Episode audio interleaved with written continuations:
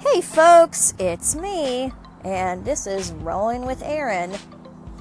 Today is kind of a hodgepodge of my random thoughts. But you know, I just like sharing about my life and what I do, even if it's even if it looks not exciting. It is another gorgeous fall day, and I am out getting some of that vitamin D. I'm taking time out of my day to sit down, and there's a spot right where the sun just, just beats down um, in the patio, and it sounds terrible to some, but I love sitting down in the sun in this particular space, just catching the rays, taking time out of my chores and not so fun stuff that's go, you know that can be going on as you go through your day. Uh, yesterday, I got back in the house and I made my squash soup, and I had tremendous fun making a great big mess in my kitchen and generating a lot of dishes. Um, cleaning up is never fun, but cooking certainly was. I had the butternut squash going in my crock pot, as I mentioned yesterday, and by the four o'clock hour when I started, I shut that off and I took out the squash and I let it sit for a very long time because after going all day, it was piping hot. And you want to cut it open and seed it, but it was so hot that I would have burnt myself.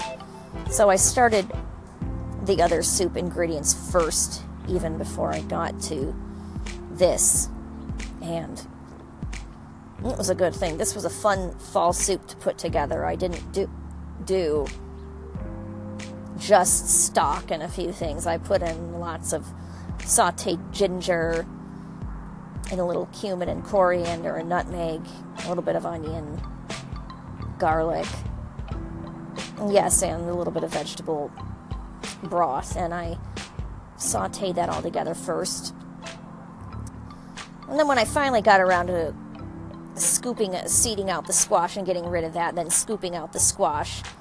It was uh, cool enough. And the fun part was that the squash was so well cooked from the slow cooker and soft that I was able to cut it open. And once I got rid of my seeds, I was able to just scoop it out, even going with my hands and just scoop it all the way out to the rind.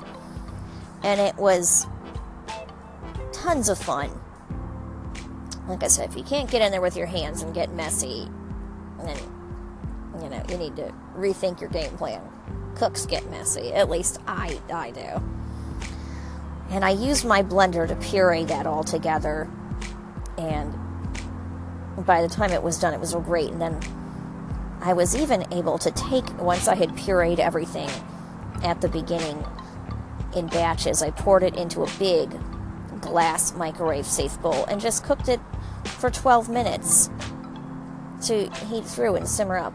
And it made a very good soup. I do a lot of things in the microwave because it makes it easy.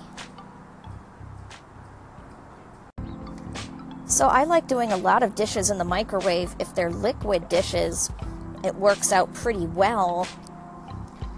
And I do things that way because it keeps it fun but also very simple and it saves me the bother of trying to mess around with the range top and boiling water, both things that I just eh, don't like. And I'm in a wheelchair, so I like to cut out activities that are, if, if it's hard for me to reach stuff or get to it, and then I try to figure out adaptive ways around it and tips and tricks and shortcuts.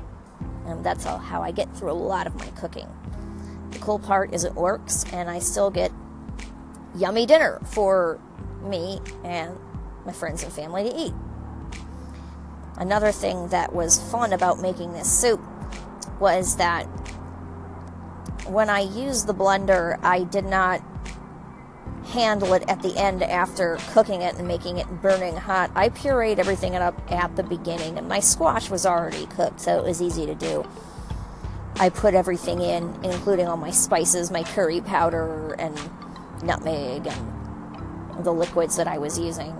and I, you know, did half the squash in the blender with some of it, and then poured it out, and then did the other half in there, and and then I stirred everything together and, and heated the soup back up for about you know 12 to 15 minutes, and it turned out just fine. It you know didn't change the way the finished outcome was. Soup was good. It ended up having kind of a kick to it because I put a lot of ginger in I might dial down on that next time and put a little less and try to get other flavors in there so that the ginger doesn't overwhelm it. On my blog, Erin's Cooking in the Dark, I do have a, a nice recipe for squash soup. And so I've this turned out so nice that I made this a couple times and I love anything squash in the fall. I love stuffing acorn squashes, and that's cool too because you can do sweet or savory fillings and bake them, and that tastes pretty good too. Somebody asked me the other day, though, what my favorite thing is to do, not just in the fall, but of all time. I think my favorite comfort food is lasagna. It has a lot of steps and it sounds hard, but actually, the principle of it, if you've got everything cooking and sauteing and ready to go, is pretty easy. You just have to have everything ready and set and then it's just a matter of building it and putting enough sauce in so that everything bakes up nicely. I love, love, love a good lasagna. That I have to say, as much as I cook, nobody beats my mom's lasagna. She does one mean Italian sausage lasagna, and when I sat down to Sunday dinner a couple weeks ago, it was pretty easy to ask for second. That was a good deal. So, what is your favorite fall food? now that the cool weather is coming in on us. What is your favorite comfort food? I'd like to hear your comments and call ins. And I always like to exchange ideas. So shoot me a message and let me know what you like to do.